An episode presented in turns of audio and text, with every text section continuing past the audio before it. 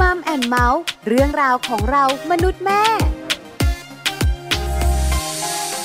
วัสดีค่ะ ต้อนรับคุณผู้ฟังเข้าสู่รายการมัมแอนเมาส์เรื่องราวของเรามนุษย์แม่นะคะ วันนี้เรามีเรื่องมาคุยกัน โดยเฉพาะเรื่องของเจ้าตัวน้อย พัฒนาการของลูกสำคัญสำหรับแม่แม่มาก ๆเลย หลายๆคนเนี่ยนะคะ อยากให้ลูกมีพัฒนาการที่ดี พัฒนาการสมวัย วันนี้ Mom and Mouth จะพาคุณแม่มารู้ค่ะ ตัวช่วยให้ลูกมีพัฒนาการที่ดี ตัวช่วยนั้นคืออะไร ถ้าอยากรู้ติดตามกันในช่วงของ Mom Story ค่ะช่วง Mom Story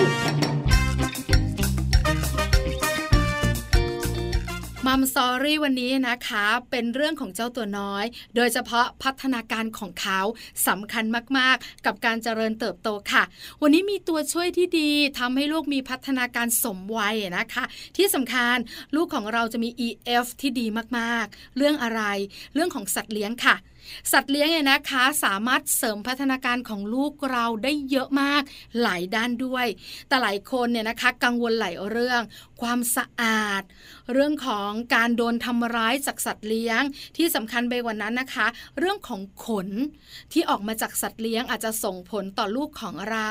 นอกเหนือจากนั้นเจ้าสัตว์เลี้ยงหน้าตาน่ารักเนี่ยนะคะ จะทำให้ลูกของเรามีพัฒนาการได้จริงหรือ แล้วถ้าจริงทำอย่างไร วันนี้ทุกเรื่องที่สงสัยหาคำตอบได้ในมัมแอนเมาส์ค่ะ เพราะวันนี้จะได้พูดคุยกันเนี่ยนะคะกับสัตวแพทย์หญิง มนัสนานวิปุลชัยพงศ์หรือว่าหมอตาลค่ะหมอตาเนี่ยเป็นบรรณาธิการบริหาร นิตยสารวิชาชีพสำหรับสัตวแพทย์ หรือว่า VPN Magazine นั่นเอง หมอตาจะมาบอกเราในทุกเรื่องที่เราอยากรู้ แล้วตอนนี้หมอตาลก็พร้อมแล้วด้วยค่ะ มัมสตอรี่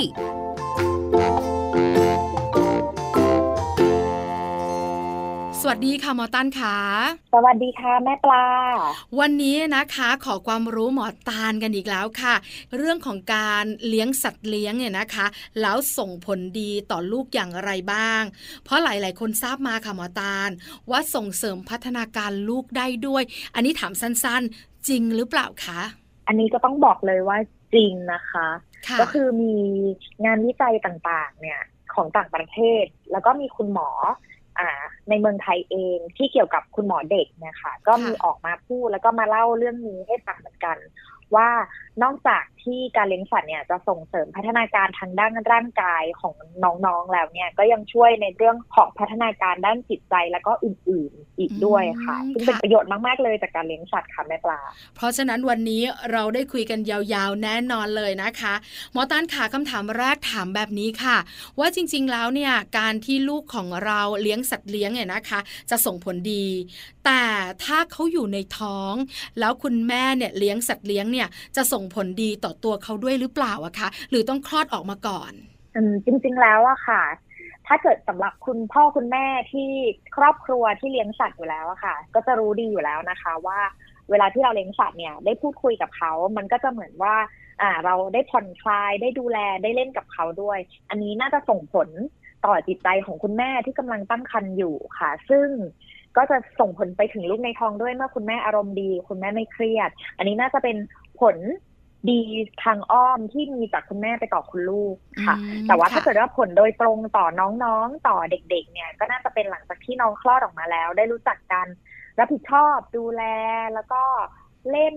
ซึ่งจะช่วยส่งเสริมพัฒนาการด้านต่างๆ ของน้องๆได้ค่ะ ค่ะ เพราะฉะนั้นเนี่ยถ้าคุณแม่ตั้งท้อง แล้วที่บ้านเนี่ยมีสัตว์เลี้ยงอยู่นะคะ จะส่งผลโดยตรงเนี่ยคุณแม่รับเต็มๆ เรื่องของอารมณ์ดีจิตใจมีความสุขไม่เหงา มีเพื่อนเล่น แต่ถ้าเป็นเจ้าตัวน้อยเนี่ยอ้อมหน่อย ก็คือพอคุณแม่อารมณ์ดี ก็ส่งผลทำให้เขาเนี่ยนะคะ มีความสุขในท้องคุณแม่ด้วย แล้วก็มีเรื่องของพัฒนาการที่ดีตามวัยของเขาที่อยู่ในท้องด้วยใช่ไหมคะ ใช่เลยค่ะ แม่ปลาค่ะ เอาละคราวนี้พอคลอดออกมาแล้วหมอตันขาคือลูกเนี่ยก็ตัวเล็กเนาะเรื่องภูมิต้านทานอะไรต่างๆเนี่ยนะคะ ก็คงจะยังไม่มากมายนัก โลกนี้ก็กว้างเหลือเกิน กว่าถุงน้ำคล่ำคุณแม่ ช่วงนี้แหละเรื่องของสัตว์เลี้ยงไงนะคะ ส่งผลต่อเจ้าตัวน้อยไหมหรือว่าต้องรอให้เขาโตก่อนคะคุณหมอ จริงๆ แล้วเนี่ยถ้าเกิดว่าที่บ้านเลี้ยง โดยที่มีความเข้าใจพื้นฐานในเรื่องการทำความสะอาด การรักษาความสะอาดอะค่ะค่ะจริงๆ แล้วสามารถเลี้ยงเลี้ยงน้องร่วมกับกัดเลี้ยงเลยได้ตั้งแต่เล็ก ๆ แต่อาจจะในตอนที่น้องเพิ่งคลอดใหม่ๆ อาจจะแยกห้องก่อน โดยที่สัตว์เลี้ยงอยู่ห้องอื่น และน้องค่ะอยู่อีกห้องหนึ่งก็หนึ่งก็จะช่วยลดกันอ่ามากวนน้องเวลาน้องหลับไม่ให้ส่งเสียงดัง แล้วก็ลดอ่าปัญหาเรื่องอาจจะมี ขนหรือมีฝุ่นที่ติดตัวสัตว์ เลี้ยงของเราอะค่ะ เข้ามา หรือถ้าเกิดว่าเป็นกังวลเรื่องนั้น แต่ก็ยังอยากเลี้ยงสัตว์อยู่ก็อาจจะเลือกเลี้ยงสัตว์ที่เหมาะสม อย่างเช่น เลี้ยงปลาอะไรพวกอย่างนี้ยค่ะ ก็ได้เหมือนกันค่ะแม่ปลาค่ะอืมค่ะ คือจริง ๆ แล้วเนี่ยนะคะอาจจะต้องมีเรื่องของการคำนึงถึงความสะอาดถูกไหมคะ และอาจจะเป็นเรื่องของขนต่างๆที่เกี่ยวข้อง เพราะฉะนั้นเนี่ยอาจจะมีข้อจำกัดนิดนึงในช่วงที่เขาคลอดออกมาแล้วแล้วก็อาจจะเป็นใช่วัยเบบีเบบีหน่อย จริง ๆ แล้วหมอตาลค่ะขาเด็กๆเนี่ยที่จะแบบเหมาะกับการเลี้ยงสัตว์แล้วเสริมพัฒนาการของเขาเนี่ยควรจะอยู่ในวัยไหนอะคะจริงๆ เราไม่ได้จำกัดอะค่ะว่าอยู่ในวัยไหน ถ้าน้องเริ่มแข็งแรง จริง ๆ ถ้าในต่างประเทศเนี่ยเขาก็เลี้ยงตั้งแต่ยังเป็นเบบีเลี้ยงร่วมกันเลย ถ้าเห็นภาพ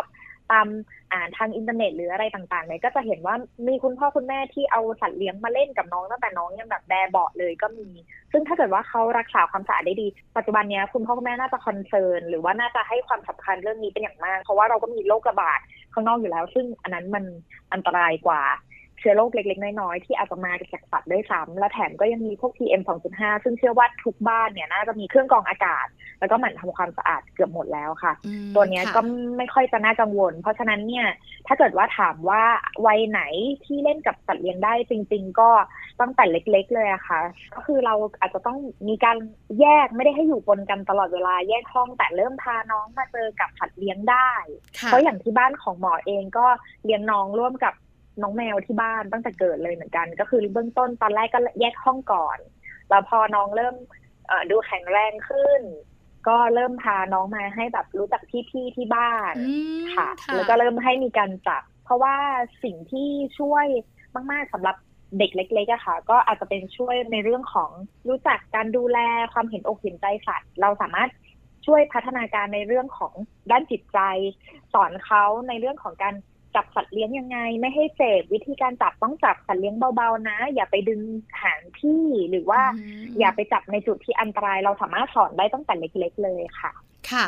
หมอตานขาเราคุยกันเมื่อสักครู่นี้เรื่องคลิปวิดีโอบ้าง หรือบางทีเราก็เห็นข้อมูลต่างๆ ทางอินเทอร์เน็ตบ้างเป็นภาพเนี่ยคือต่างประเทศอะชัด คือเห็นเลยนะคะ เด็กตัวเล็กอะเพิ่งจะเตาะแต่อะคุณหมอเพิ่งจะแบบว่าเริ่มก้าวได้ หรือบางทีอาจจะเป็นวัยเพิ่งจะคลานเนี่ยบางทีไปนอนกับน้องหมา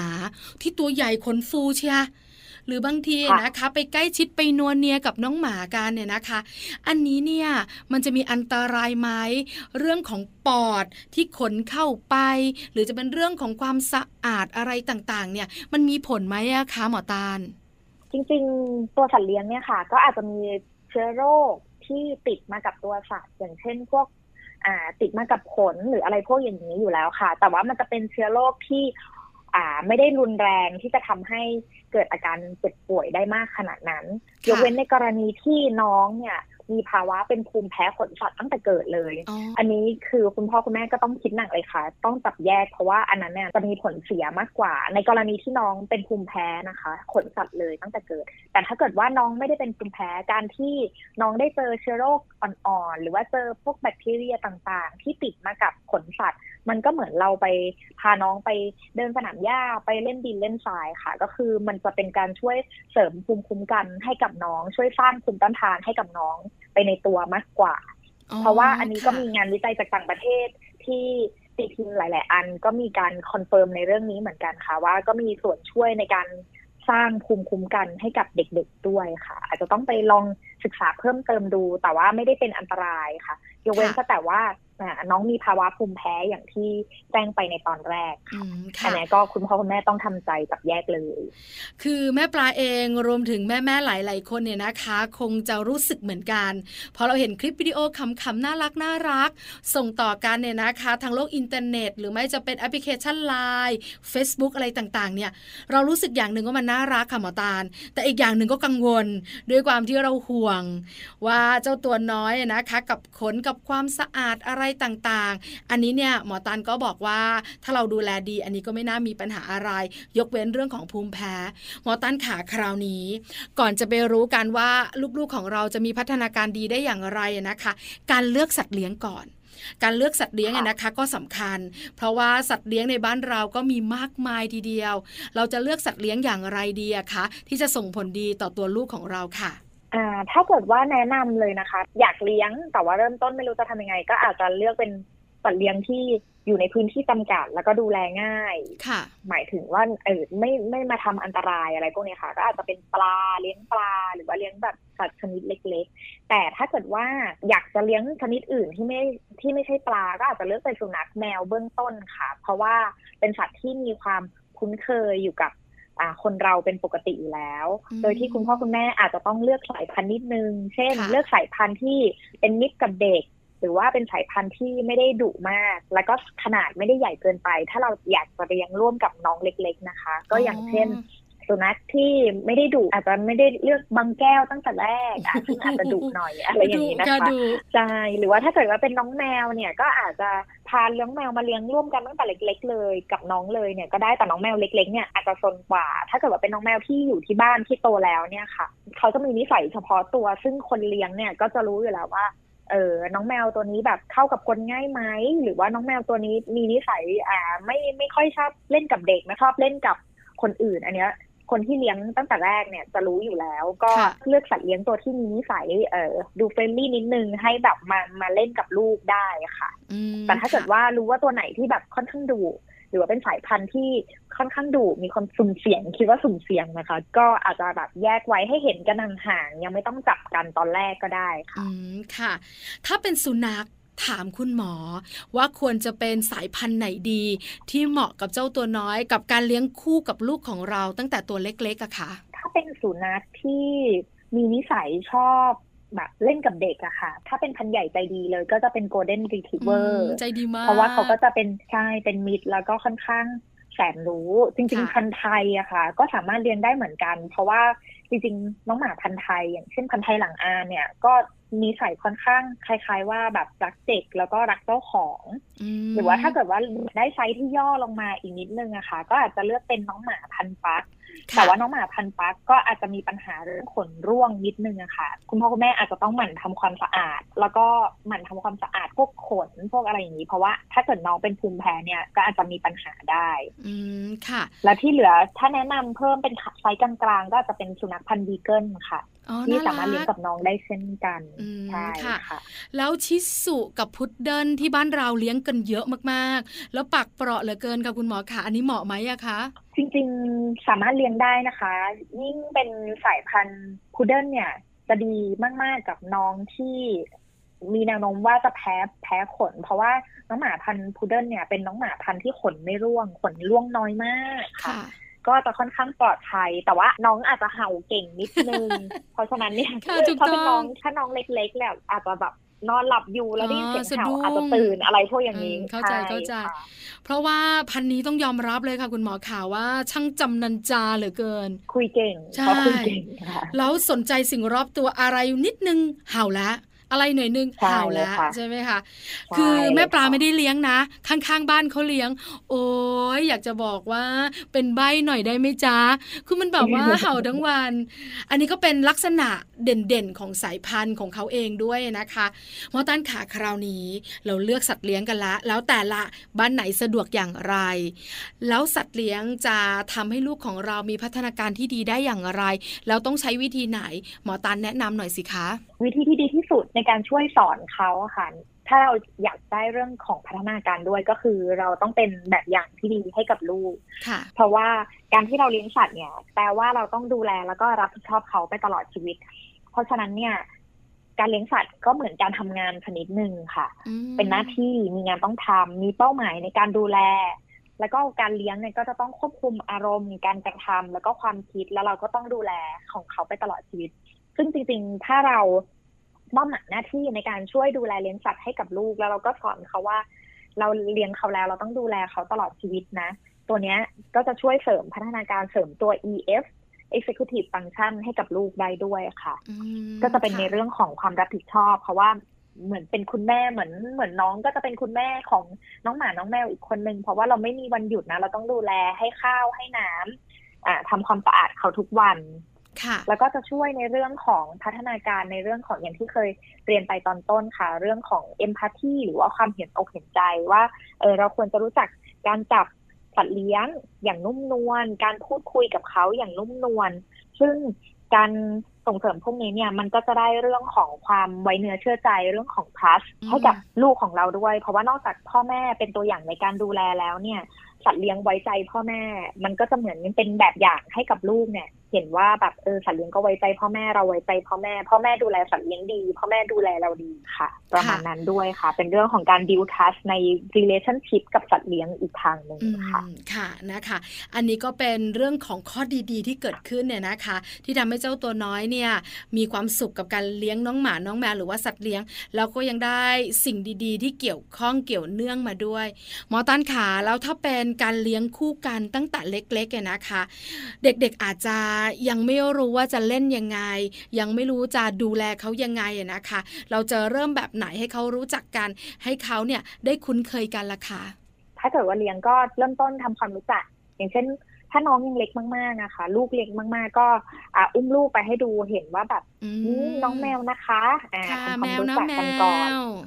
ใช่แล้วเราก็จับให้ดูว่าต้องจับน้องเขาเบาๆนะ จับแบบนี้สอนวิธีจับพอเขาเริ่มแบบ เออเริ่มนั่งได้หรือเริ่มจับได้ก็อาจจะลองจับมือ เราจับมือเขาแล้วไปสัมผัสขนค่ะหรือว่าไปสัมผัสขนน้องแมวน้องหมาดูว่าเนี่ยจับแบบนี้นะคะ จับเบาๆ ส่วนไหนไม่ควรทำส่วนไหนไม่ควรทำก็คือเริ่มสอนได้ อาจจะเพิ่มความรับผิดชอบให้ลูกอย่างเช่นอ้าวถ้าเกิดว่าอาหารแมวหมดแล้ว ให้มาบอกคุณแม่บอกคุณพ่อนะคะ ถ้าเกิดว่าน้องยังเล็กที่ยังไม่สามารถแบบเติมอาหารได้หรือดูแลได้ ถ้าเกิดพาน้องหมาต้องไปเดินเล่นข้างนอกพาไปอึก็คือเหมือนกับแบบว่า เวลานี้พาพี่ไปอึด้วยกันนะคะ ก็คือเป็นการอ่าบอกให้เขาเตือนคุณพ่อคุณแม่ แล้วก็นอกจากพาสัตว์เลี้ยงไปเดินเล่นได้แล้วด้วย ก็เป็นการพาลูกของเราไปออกกำลังกายด้วยอีกทางหนึ่งด้วยค่ะอืมแล้วก็นอกจากนี้ค่ะก็ยังมีเรื่องของอ่าอย่างเช่นถ้าโตขึ้นมาที่สามารถแปลงขนได้แล้วอะไรพวกอย่างเงี้ยค่ะ ก็ให้ให้ลูกสามารถลองทำได้ แล้วก็มันเป็นการช่วยแบบ การออกกำลังกายด้วยเพราะแป้งขนสมมติถ้าแป้งขนแมวนี่ก็ทีนึงก็ใช้กล้ามเนื้อเยอะเหมือนกัน อันนี้ก็เป็นการช่วยพัฒนาการด้านร่างกายได้อีกทางหนึ่งด้วยค่ะ ค่ะ ก็เป็นเรื่องของการเริ่มต้นเนี่ยนะคะ ที่จะพาลูกของเรารู้จักกับสัตว์เลี้ยงที่บ้าน แล้วก็นำไปสู่เรื่องของความรับผิดชอบและสิ่งต่างๆ ที่เราคุยกันเมื่อสักครู่นี้ คราวนี้หมอตันขาอีกหนึ่งกรณีก็คือ เมื่อลูกโตแล้ว เห็นข้างบ้านมี ไปเที่ยวบ้านเพื่อนแม่ เห็นบ้านเพื่อนแม่มี แล้วก็อยากมี เพราะอยากมีแล้วเนี่ยนะคะ คุณแม่อาจจะตามใจ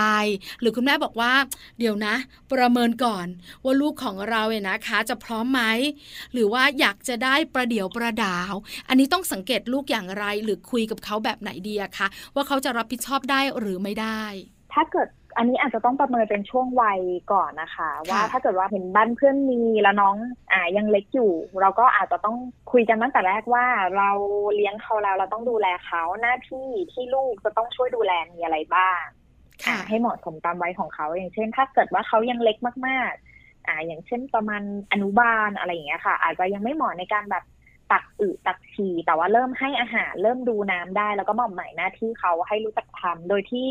คนที่เป็นแบบอย่างที่ดีก็คือเป็นคุณพ่อคุณแม่ว่าแบบเออเราจะต้องดูแลให้อาหารถ้าหมดต้องเทให้ทุกครั้ง ทุกครั้งที่มีการเทอาหารอาจจะพาลูกของเรามาเทอาหารด้วย หรือมาเติมน้ำด้วยทุกครั้ง คุณพ่อคุณแม่ทำเป็นแบบอย่างค่ะพอเขาเริ่มโตจะรับผิดชอบเองได้ก็คือเริ่มทำได้ค่ะ จริงๆแล้วเรื่องนี้ก็คือเป็นความร่วมมือของทั้งครอบครัวคุณพ่อคุณแม่ด้วย ไม่ใช่ว่าแบบสัตว์เลี้ยงมาแล้วปล่อยให้ลูกดูแลคนเดียว เพราะว่าเด็กๆ ความรับผิดชอบอาจจะยังไม่มากพอที่จะดูแลได้ แล้วก็คอยควบคุมคอยเตือนแล้วเราก็ทำไปด้วยกันทำเป็นแบบอย่างค่ะอืมค่ะ ที่บ้านแม่ปลายนะคะ ลูกชายวัยหกขวบค่ะหมอตาล